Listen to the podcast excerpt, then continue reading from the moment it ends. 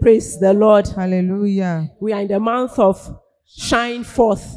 yɛwɔ bosom a yɛhyerɛn mu Praise the Lord. hallelujah And our anchor scripture for the month, Matthew chapter 5, verse 14 to 16. na yɛn akenka sɛm no ɛwɔ mateo nwoma no eti enum Matthew chapter 5, verse 14 to 16. mateo nwoma no eti num nkyekyɛmu edunan kosi edunum which tells us that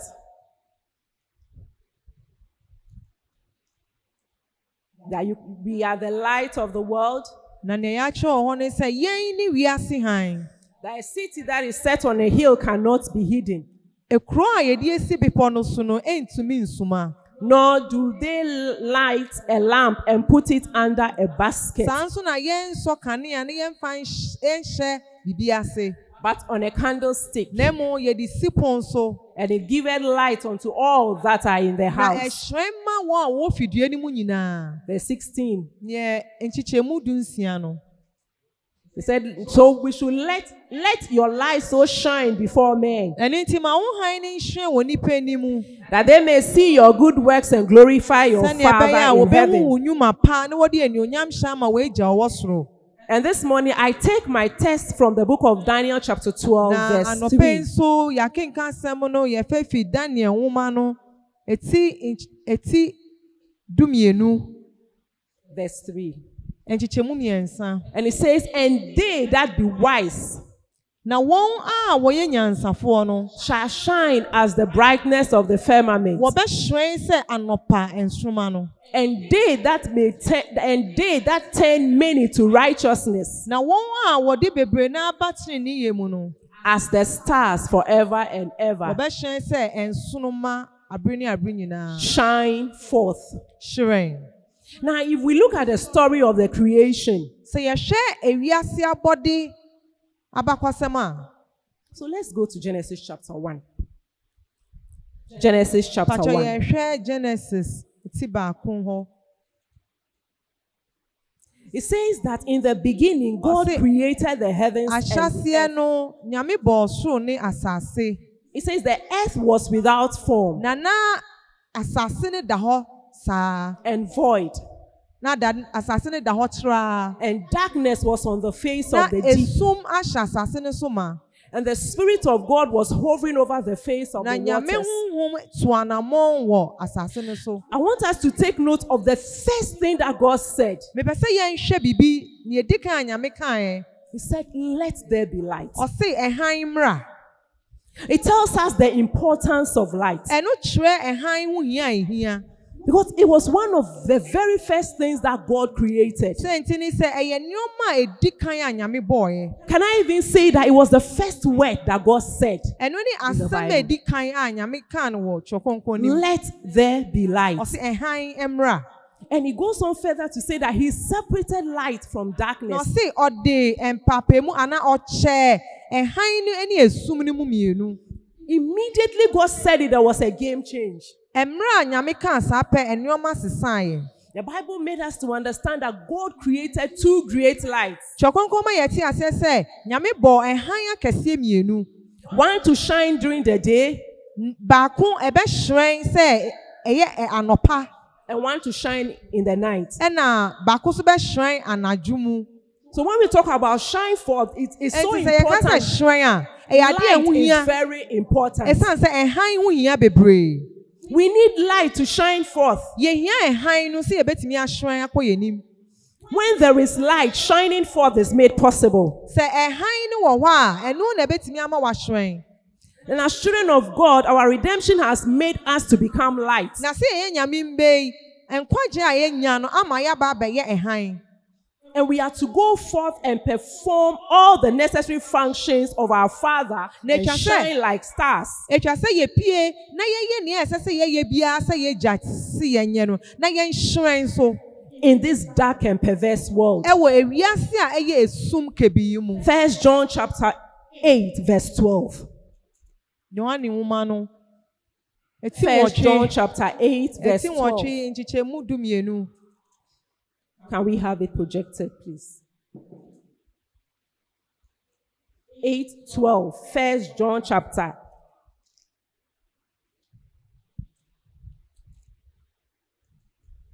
Sorry, let me let me look for that scripture.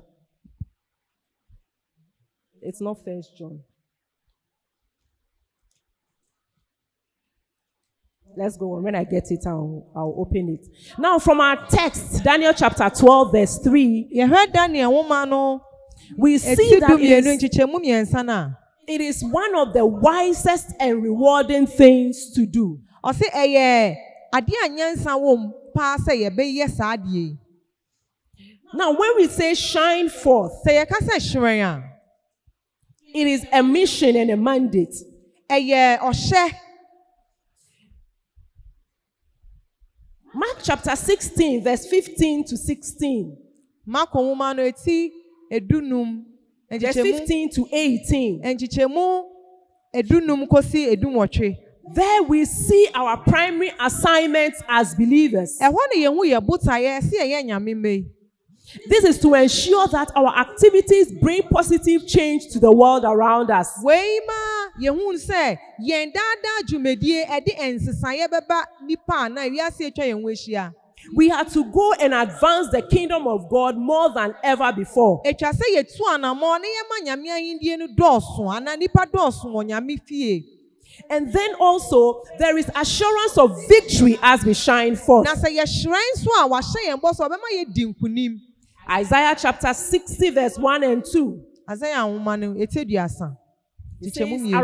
Arise and shine, ɔse sɔre na hyerɛn for the light has come. ɛsiane sɛ wo hann no apue And the glory of the Lord is risen na upon nyame ani thee. onyam nso asɔre wɔ wo so He says, For behold, the darkness shall cover the earth, ɔse hyɛ na esum bɛkata ewiase no nyinaa and gross darkness the people. na esum bɛkata nipa no so But the Lord shall arise upon thee, nanso nyame bɛma ne mu so and his glory. na n'ani Verse onyam no 2. I've not finished verse 2. And his glory shall be seen upon thee. na nipa nyinaa bɛhu n'ani onyam no wɔ wo so So, that the darkness here, the darkness uh, that is being spoken about here, esum a it's not yɛkasa about fa ho no the physical darkness. ɛnyɛ esum no a yɛhu wɔ ani soɔ But we Eh, no are talking of a type of spiritual darkness. na ɛyɛ huhu mu esum ho asɛm na ɔɔken We're talking about principalities and powers. ɔkasa fa etumi a ɛyɛ ɛɛ etumi bɔne That anaa will want huhu bɔne that will want to resist you from Ah, a shining ɛpɛ forth. sɛ esiw kwan sɛ wuntumi nhyerɛn But in the midst of all this, nanso wɔn nyinaa mu no God says, arise and shine. awurade esi yɛn sɛ sɔre na hyerɛn Jesus Christ, who is our light, yesu a ɔno ne yɛ hann no he, he has separated you and I from the rest of the world. watew yɛn yɛn ho efi wiase afa ne nyinaa And he has made us to be outstanding instruments na wama yɛayɛ sononko and carriers of his glory. na wasan so ama yɛayɛ nipa a yɛkita n'ani onyam And therefore, if he has decreed that we should arise and shine, eti sɛ wahyɛ sɛ yɛn sɔre na yɛn hyerɛn a. no power on earth can stop it. sumi bi eni asase so ebetumi esi wo kwan Not even any power in the heavens can stop sumi it. bi aso ni soro ebetumi esi wo kwan Jesus Christ is the light that can dispel any form of darkness. yesu ɔno ne hann a etimi si ɛhan esum bia kwan Let's see John chapter 1, verse 5. John chapter 1, verse 5. yohane nwoma na eti num Can we have it projected, please? And the light shineth in the Ɔse darkness, na- and the darkness comprehended ɛhan it ne not. hyerɛn wɔ esum no na esum no ntumi endi ɛhan no so And That light we are talking about here is Jesus. ɛhan a yɛkasa fa ho yɛ yesu Can we see verse 9? yohane nwoma na eti baako nkyekyɛmu nkono That was the true light ɔsi which ɛnu lighted ne every ɛhan a ɛyɛ man nokorɛ no that cometh into the world. a ɛbaa wiase And therefore, this morning I want to encourage you. ɛnti adɔpɛ mi pɛ sɛ mi hyɛ wo nkran Do not look back, mɛ nhwɛ wɔ akyi. but go ahead kɔ so kɔ w'anim and shine forth na hyerɛn because you are the light of the world ɛsiane sɛ wo ne wiase hann and your victory is assured. na wo nkonimdie no nso ɛwɔ hɔ This topic did not just come by mistake. saa etipo yi ama kɛkɛ God wants you to go and shine forth, awurade pɛ sɛ wokɔ na wokɔ hyerɛn and He's giving you, He's telling you that your victory is na assured. ɔka kyerɛ wo sɛ nkonimdie nso wɔ hɔ ma wo All He wants you to do is to take that step of nea ɔpɛ faith sɛ woyɛ ne sɛ wobɛtu anammɔn To ɛwɔ shine gyidie so forth. na wahyerɛn Now, what steps must I take to shine? anammɔn bɛn na ɛsɛ sɛ mi tu na mi hyerɛn You need to run away from sin. yedi kan ni sɛ wobɛdwane wo ho efi bɔne ho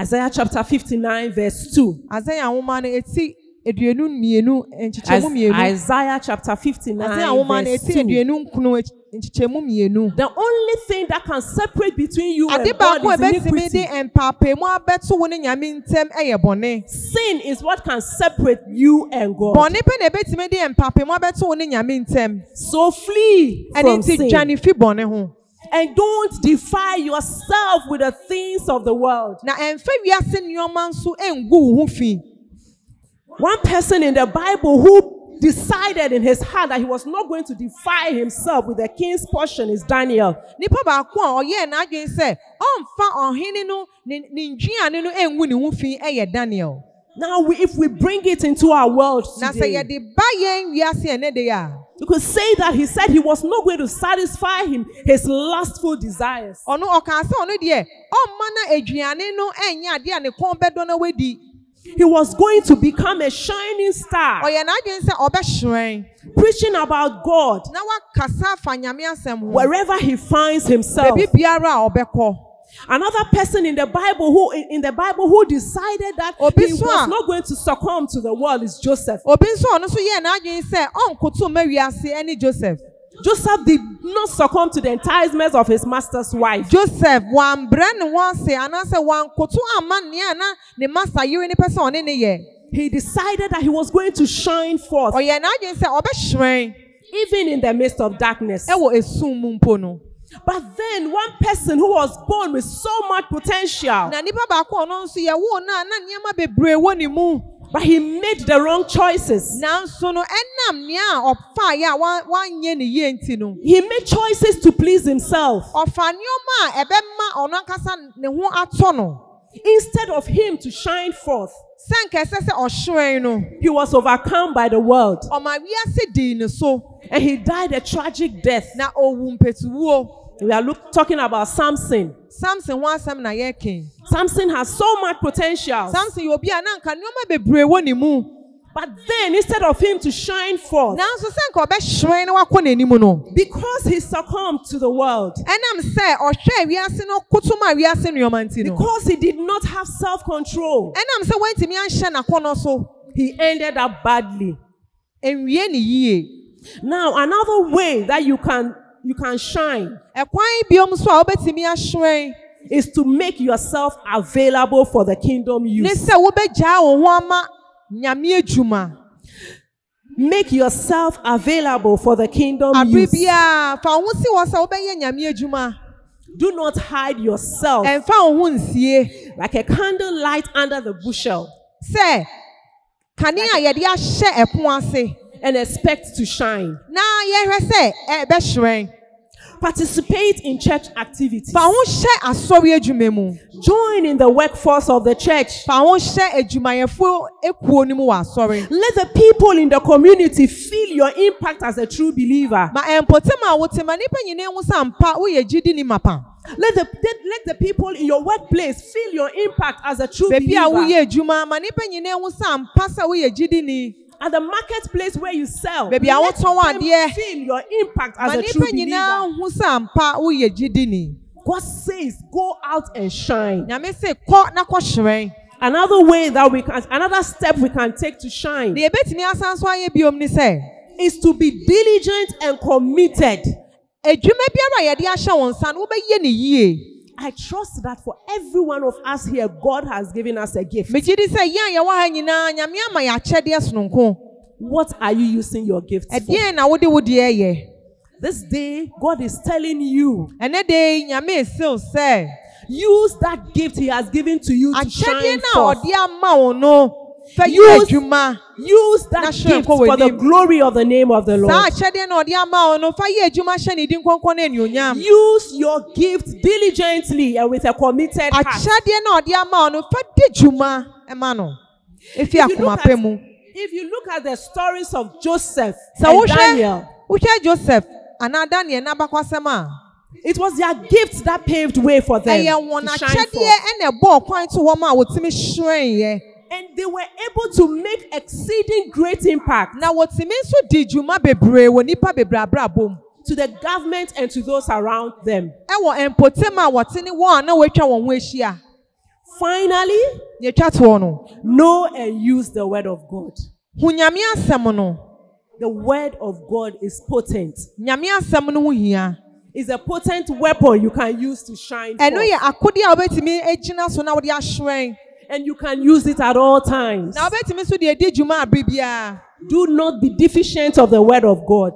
mɛnyɛ obi a wompɛ nyame asɛm sua Joshua chapter 1, verse 8. joshua nwoma no eti baako nkyekyɛmu nwɔtwe Joshua chapter 1, verse 8. joshua nwoma eti baako nkyekyɛmu nwɔtwe This book of the law shall not depart ɔsi from your na saa mouth. mmeran nsɛm yi emfi menu mu He said, You shall meditate therein na day and mɛgyengyen night. ho anɔpa ne adesaeɛ And don't, you see, you don't only meditate on it. na wɔndwengyen ho pɛ He says that thou mayest observe to do. na ɔsi mɛhyɛ nso na mayɛ Not only do you study the word, ɛnyɛ sɛ wosua asɛm ne kɛkɛ apply it. fetu anamɔn Apply it. fetu anamɔn Know the word of God. hu nyame asɛm Obey no the word of God. yɛso tie ma nyame And apply asɛm no it. na fetu anamɔn This month, the Lord is calling upon you and I to be anɔpɛ yi wise nyame ɛsi mi ne omi yɛn sɛ yɛnyɛ nyansafoɔ. and to shine as the brightness of the na family. yɛnhyerɛn sɛ ɛhan anɔpa nsoroma The world is waiting for your E ewiase manifestation. nyinaa ɛɛtwɛn sɛ wɔbɛhunu o The time to shine is now. ɛmmerɛ sɛ wobɛhyerɛn no ɛne sɛsi a Ah. Praise the Lord. halleluya Shall we have every eye closed? pakyɛ yɛnkata yɛ ni You have heard that you need to shine forth. woate sɛ atwa sɛ wohyerɛn But then you cannot shine forth if you do not know God. wontumi nhyerɛn sɛ womfa wo ho mmaa kristo You a cannot shine forth if you have not accepted the Lord as your if you have not Oh, accepted ntimi Jesus nhyerɛn. as your Lord and personal Savior. wontumi nhyerɛn sɛ wongye owura ne ntom sɛ wo kra This ne is an w'adwenkwa opportunity for you to make things right.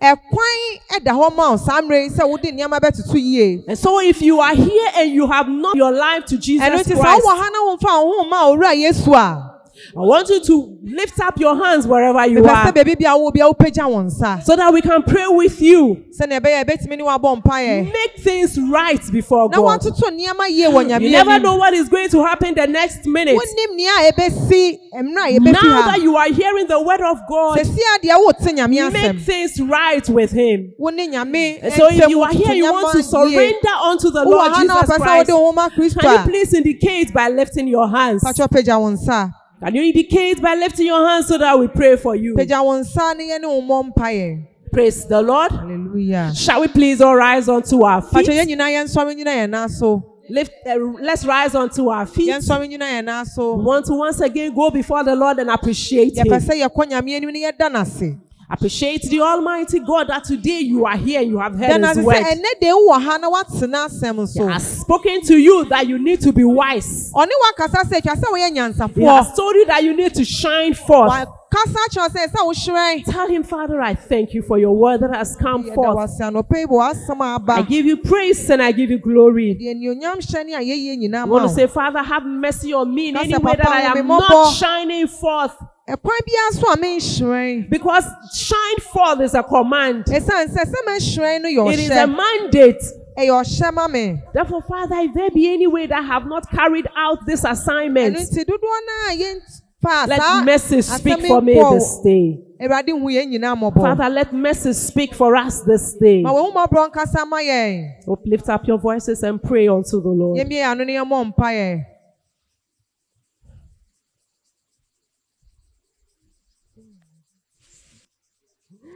In Jesus' name Wɔ we have Yesu din na prayed. yɛbɔ mpaeɛ. In Jesus' Wɔ name we Yesu have din na prayed. yɛbɔ mpaeɛ. First Peter chapter 5, verse 7. Petro nwoma no. Can we have it Eti num ni. projected? First Peter chapter 5, verse 7. Petro nwoma a ɛdi kan eti num says, kyekyɛ mu nson. Casting all your cares Ɔte sɛ upon wode him, wo haw nyinaa for ɛto ne he so. careth for you. Sɛnti ni sɛ ɔdwen wo ho. I don't have any prayer points for you, Mihia sɛ mɛma wo mpaebɔ but I bebree. want you to cast your cares. You know your cares. Wonim wo haw. You know those things. You are wearing your shoe. You know where it is pinching you. Wo na wohyɛ wo mpaboa na wonim baabi a emia wo.